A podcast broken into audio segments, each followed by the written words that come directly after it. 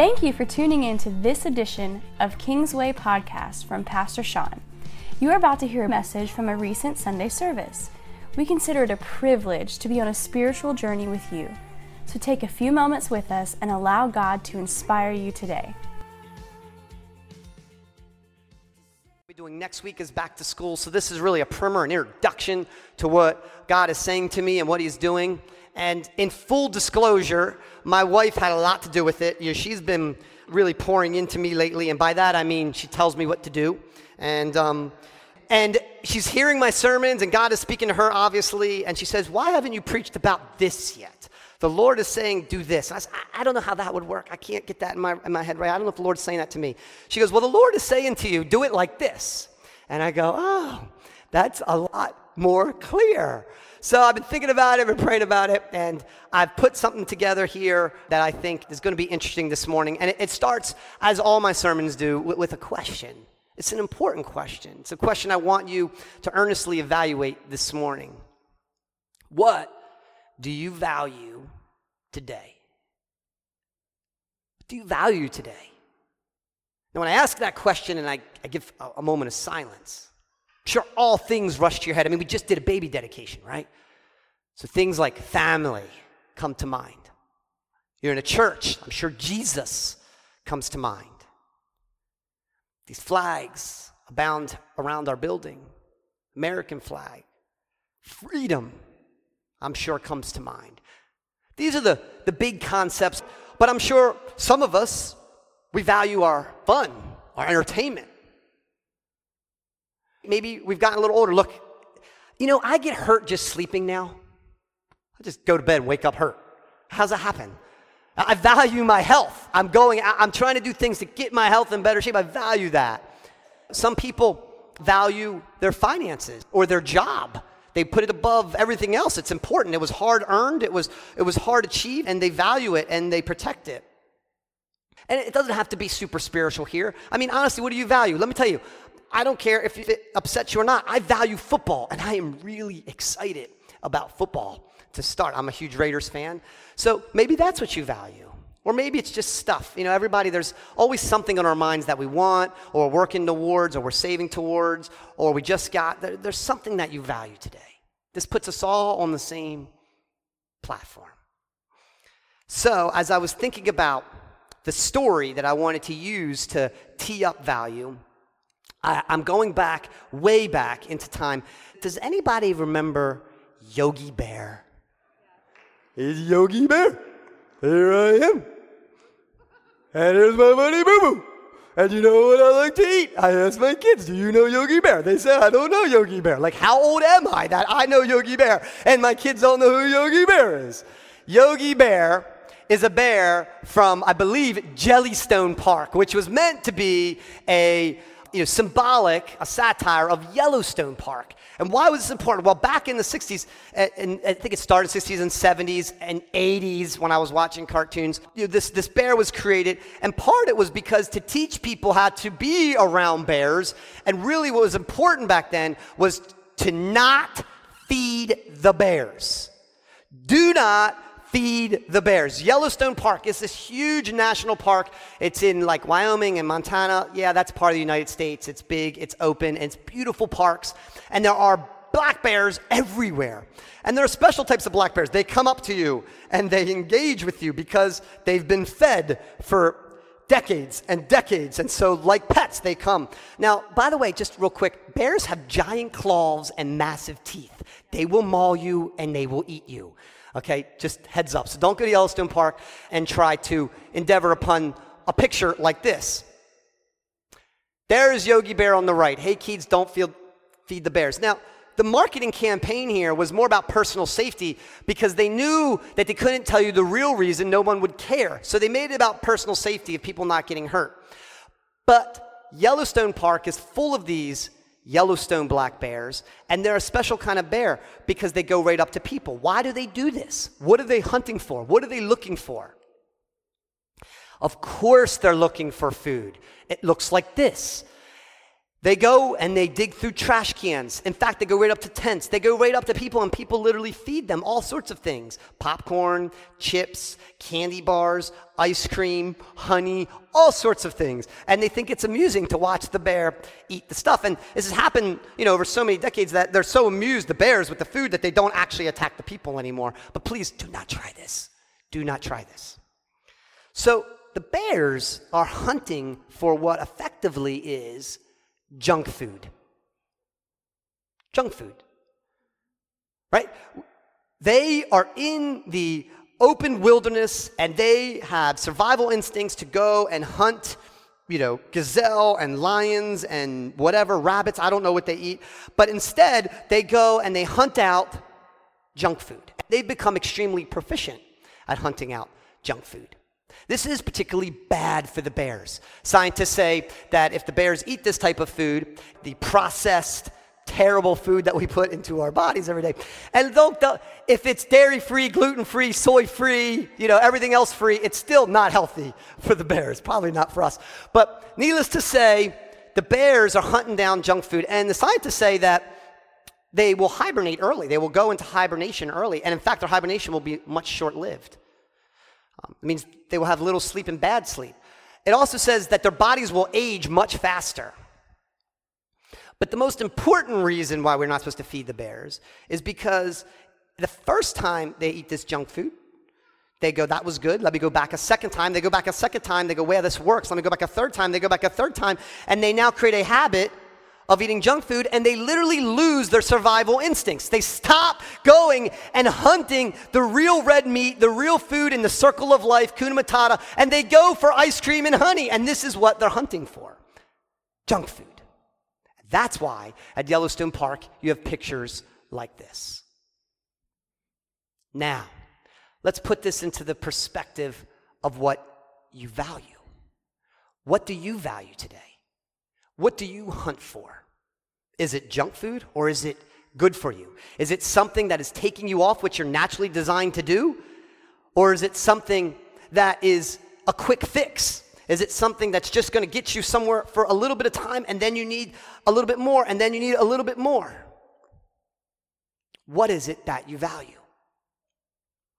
Are you valuing something that is necessary for your survival or something to get you through the day? What you value. Does it make you sleep more or have worse sleep? Does it make you eat junk food? Does it make you age faster? Does it reduce your ability to survive in the spiritual world called America that we live in? So now let's bring this back to church one Sunday.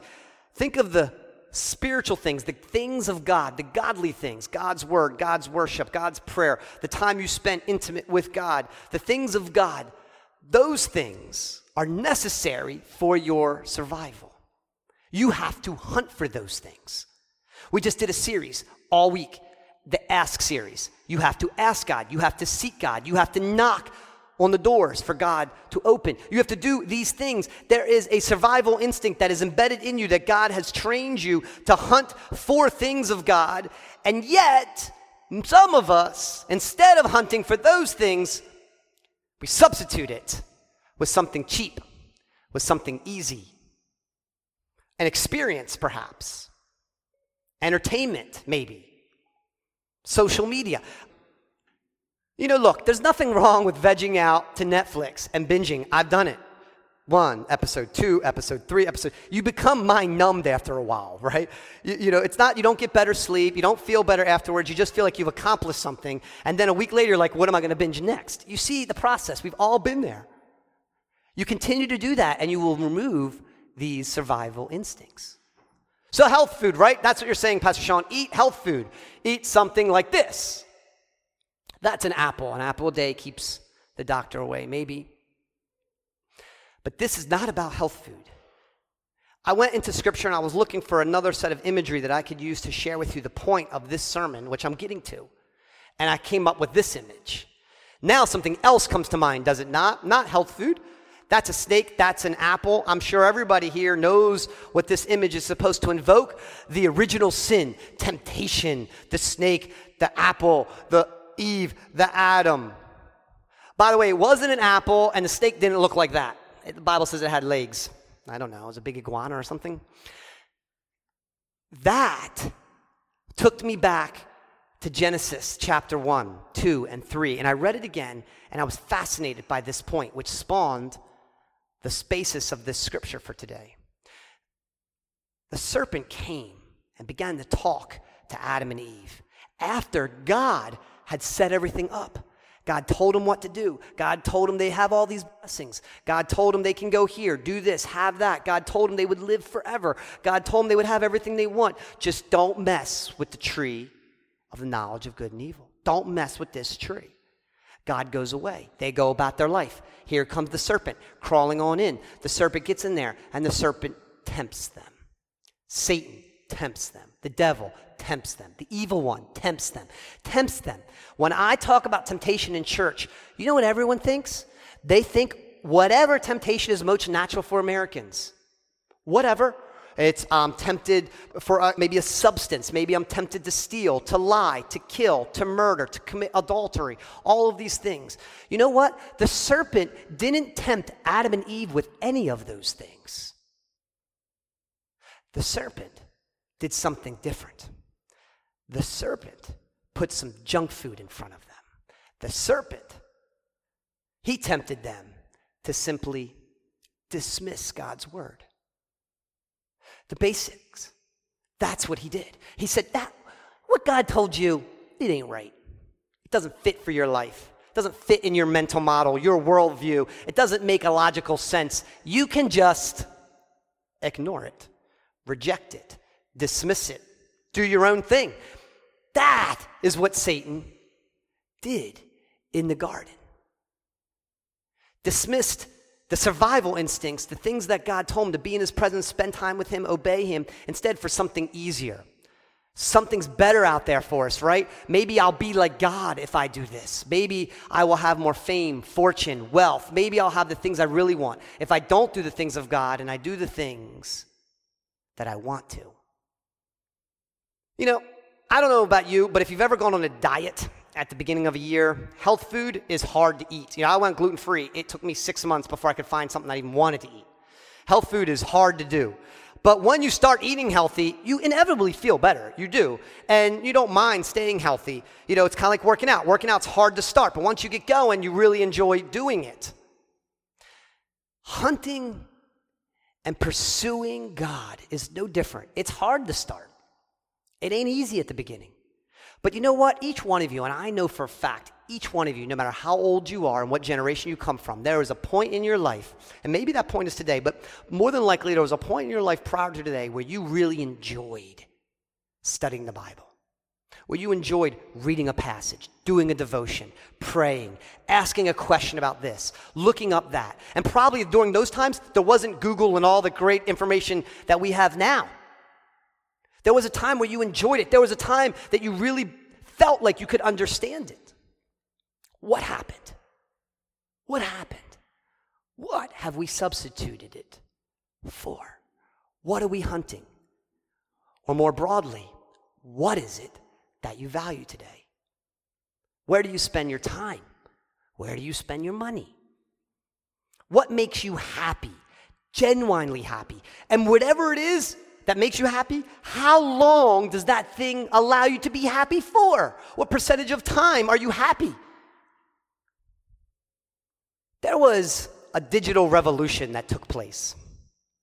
You know, my kids and I were going through generations, generation, um, the silent generation, the baby boomers, Generation X, one of the coolest generations. Here it is for Generation X. Woohoo!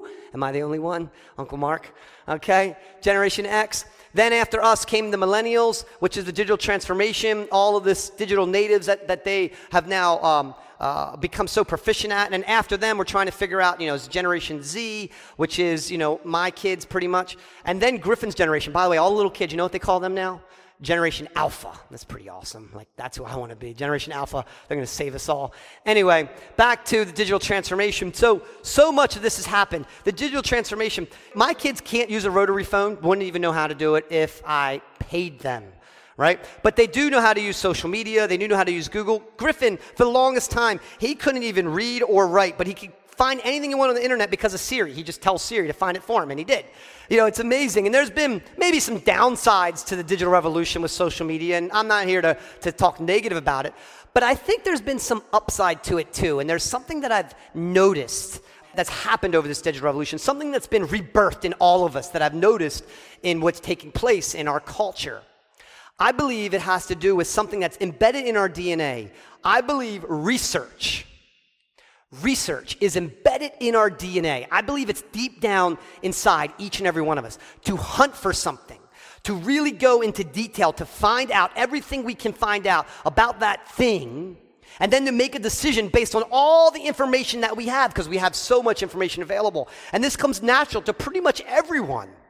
How do I know this? I know it because I watch all of you and I hear all of you talk about shopping.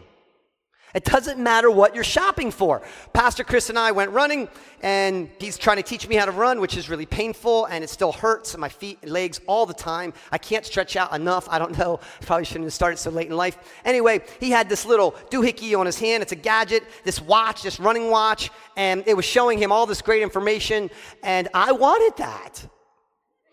I wanted to know how fast I was running. I wanted to know if my heart was about to explode. I wanted to know if I ran as far as I thought I did. I want to know what all these things. So I want to get a watch. Now, it's much easier to just say, Pastor Chris, what watch do you have? Send me that one. I'll have that one. But no, I do what every one of you do. It's time to sit down and research. Right? So, what do we do? Google. Best running watches reviews. 2017, best watches. Here's the economy watches, you know, so you don't spend too much money. Here's the best in class watches, and here's the watches that do stuff that nobody knows how to use. Okay, so I find a watch in there, but then I realize it's 2017 and I really want a review from 2009. Something much better may have come out in the last two years. So I need to find out what that watch is. So now I go read those reviews. So now I know how much they cost. I kind of know what I want. I think I know how to buy. I'm informed. So I go to Amazon. Type in the name of the watch, hit enter. Wish it was that easy. Now that watch comes up in like 16 different variants with all different prices. And so what you do, you do the same thing I do. Which one's got five stars? Which one's got four stars? Definitely not buying the one that's got three stars. Look at the one that has five stars. That one's a good price. Let me double click that one. Now I go read the comments, right? So it's got 999 comments. That's a lot. But another watch right next to it's got 50,000 comments definitely buying that one. So now I'm reading the one 50,000 comments, and in the 50,000 comments, there are 49,980 good ones and a handful of bad ones. I gotta find out what the bad ones say. And of course, one of the bad ones say, Got the watch, didn't work, it's junk. Can't buy this one now. Now, what am I gonna do? Okay, so I find one that has all good comments. It's ready to go. Of course, it's on Prime, so I get it two days from now because I need it right now. Of course, Pastor Chris, I can't live without the watch. So I order it on Prime, and I go, wait a minute, before I click the button, when's Prime Day? I need to get a deal. I need to get a discount. Well, it's coming for another week, month, whatever. So, another option for a discount is to go research other websites that have this exact watch, this exact model on their website. And you look for that little place that's got coupon code, you know, and then you scream across the house, Honey, do we have a coupon for Bed Bath and Beyond so I can get a watch? And she screams back, Let me check, RetailMeNot. Why don't you just Google another coupon? Good idea. So now I'm Googling coupons so I can get a discount on a watch that I don't even know if I need. Heck, I don't even know what half the things on the watch do. Does this sound familiar? Right. And then when I'm looking for the watch, I find three other things I know I need to have when I run, right? So it's like, okay, my point is, church, research is in our DNA. Every one of you are capable when you value something to go in head over heels and find a way to understand it, make sense of it, bring logic to how it applies to yourself. You don't need a pastor to tell you to watch, you can figure it out yourself. And then you purchase it. And you wait until it comes. It may not come right away. It may take two days. It may take a week. And you expect it to come. You know it's going to come. Even though the mailman's not here yet, even though it doesn't come the first, second, third day, you check tracking, you know it's coming. It's eventually going to get here. So is with the things of God. When you research Him, when you dig into His Word, He will not disappoint. He may not deliver day one or day two, unless you come to church every week, then you're prime with Him, you get everything in two days. Yeah, I wish it worked that way. No, Do you understand what I'm getting to? Hunting. Maybe, maybe we have our aim aimed at the wrong things. So, again, what do you value today? So, as I thought about this word value, I don't know, maybe it's because I'm a guy and the word value is something that we say in you know, public speaking engagements like this, but the word really means what do you desire today? Now, now, now I got my mind thinking. I, I, got lots of things that my mind desires, and I start going through. That's good, that's not good, that's bad, that's good, I should have more. You know, all sorts of things.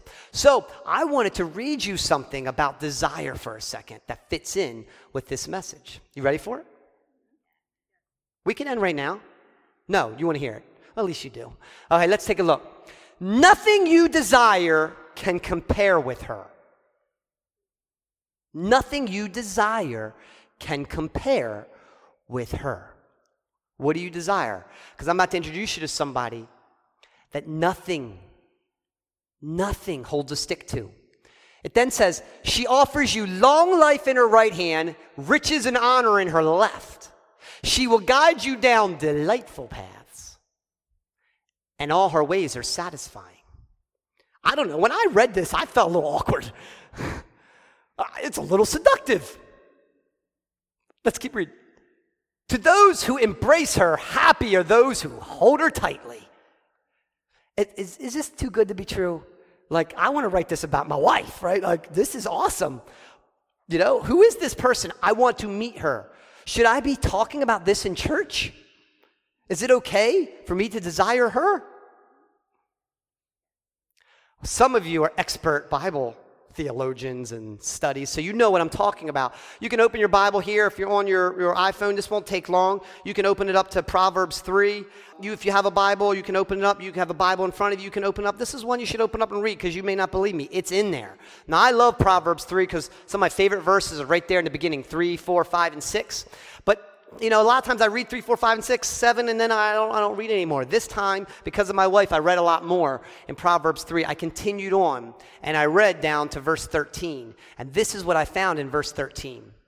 It says, Joyful is the person who finds wisdom, the one who gains understanding. I looked at this word joyful. You know, it's translated lots of different ways. Proverbs. It's one of those uh, Hebrew words that can be translated lots of ways. It can be translated joyful, it can be translated blessing, it can be translated happiness. Do you want joy? Do you want happiness? Do you want blessing in your life? All of those are available for the person who finds wisdom. It then says, For wisdom is more profitable than silver, and her wages are better than gold. Wisdom is more precious than rubies. Nothing you desire can compare with her. The previous passage I just read is coming right out of the Bible. I didn't even edit it. Yes, it's seductive. And no, it's not Solomon or Songs of Solomon. This is Proverbs, and this is him writing about wisdom. It calls wisdom a her. Why does it call wisdom a her? Well, everyone knows wisdom is very important. And everyone knows women are more wise than men. It's obvious. What's, look, look, it says right here wisdom is more profitable than silver, more wages than gold, more precious than rubies. Wisdom is more precious than diamonds. One carat diamonds, three carat diamonds, five carat diamonds. My wife's eyes are just getting bigger and bigger and bigger. What's a woman's best friend? Okay, there are some women here. A woman's best friend is diamonds. What's a man's best friend? Do you see who's wiser here? Oof, oof, oof. Right, let me help you out a little bit. This is what Proverbs says about wisdom. So I want to go back and read that one verse again. It says, Nothing you desire, says verses 15 to 18, can compare with her. She offers you long life in her right hand, riches and honor in her left hand. She will guide you down delightful paths. All of her ways are satisfying. Watch this. Can I have my couple come up here and join me for a second? I have a couple to demonstrate something for you, and then we'll close. This is Sarah. She did announcements this morning. Thank you, Sarah. You can stand right here, Sarah. This is her husband, Joey. Hey, Joey. You love your wife? Okay. You are going to be wisdom for us today. Wisdom is a woman. Check. Okay, the wisdom has two hands, not one. Check. Okay, a right hand and a left hand. Now, the Bible says that in her left hand is what? Riches and honor. And in her right hand is what? Long life. Why is it in her right hand? I wish I had more time to preach. Right hand, right hand is important. Right hand is the power of God. Right hand. Benjamin means uh, son of the right hand. Uh, Jacob, when he when he blessed his children, Hebrew men, right hand. Jesus sits at the right hand. Long life. Left hand, riches and honor. Okay. Both are part of wisdom. Are you tracking so far? Joey. Bible says to those who embrace her, happy are those who hold her tightly. Embrace your wife. Okay, okay, Joe, come here. How long have you been married, bud? Okay. So I want you to approach her from the front, and I want you to wrap her hands around her, and I want you to grab her tight. Aww. Okay, stay there. All right. Rule number one put your hands back. Women, do not hug your husband like this. Your husband, you can't worship and hug your husband at the same time, right? Don't do that. So, so you're teaching, and so your hands go here, right? Here, here. Now, this is really important. Really important. In order to hug wisdom, when wisdom is held tightly, wisdom embraces you back. What happens with the hands? Where are the hands? They're on his back. They're supporting him. They're behind him. They're with him. What is the left hand doing? Left hand. This is right here. It's bringing him riches and honor. What's the right hand doing? Bringing him long life. Do you see? He didn't go after the hands. He didn't go after riches and honor. He didn't go after long life. What did he go after? He went after wisdom. But he gets long life. He gets riches. Do you see how it works? It's very simple. Ah, you can release her. Two hands, a right hand and a left hand. Also, often, as young bucks, myself included, we choose one. When we're younger, we choose the left and we go after riches and honor. We, we want to be known at work. We want to be known in our communities. We want to be known on the internet. We want to get credentials and education and knowledge and understanding. And, and, and we think it's going to bring us this, all, this, all this wealth and all this fame.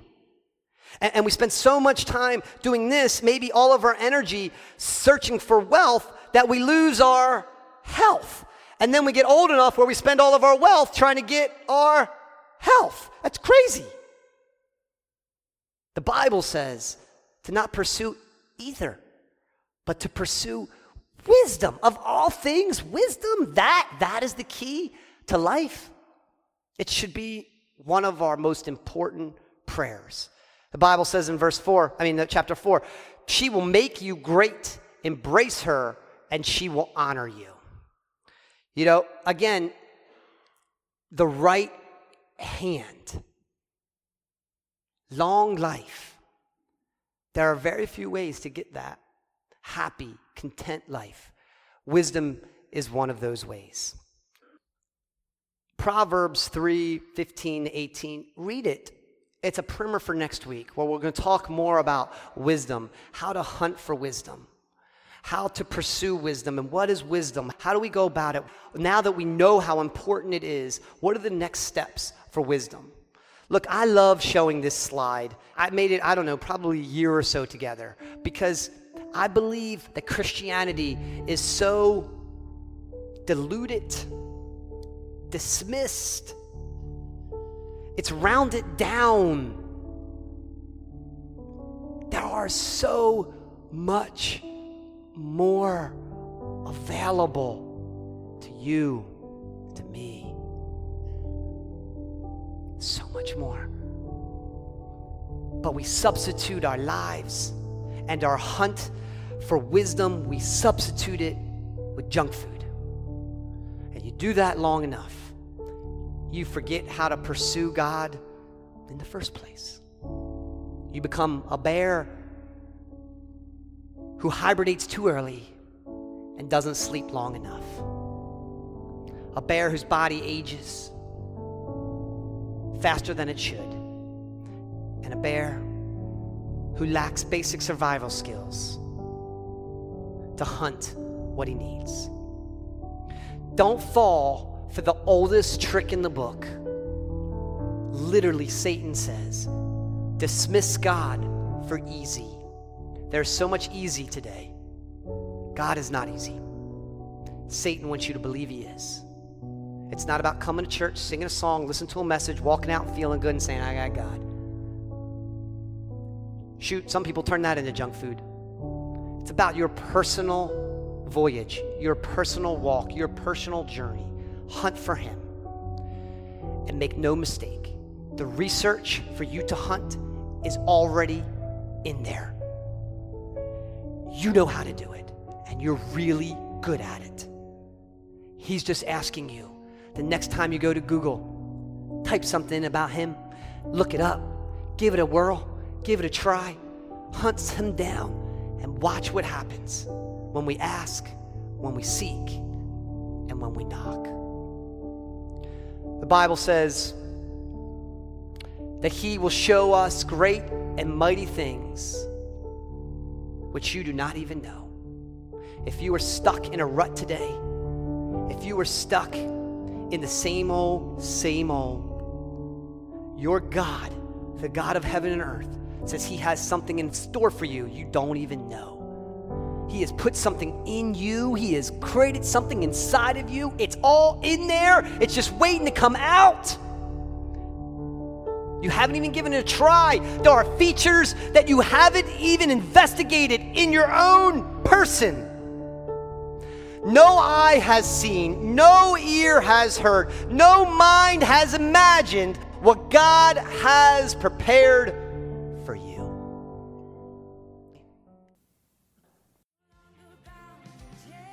We at Kingsway hope you enjoyed this message from Pastor Sean. It was not by chance you listened to it. God is speaking to you. Visit kingswaycc.org to find the podcast from Pastor Sean. We pray today that this somehow inspired you to draw closer to God and to connect with His people, His purpose, and His power. God bless you.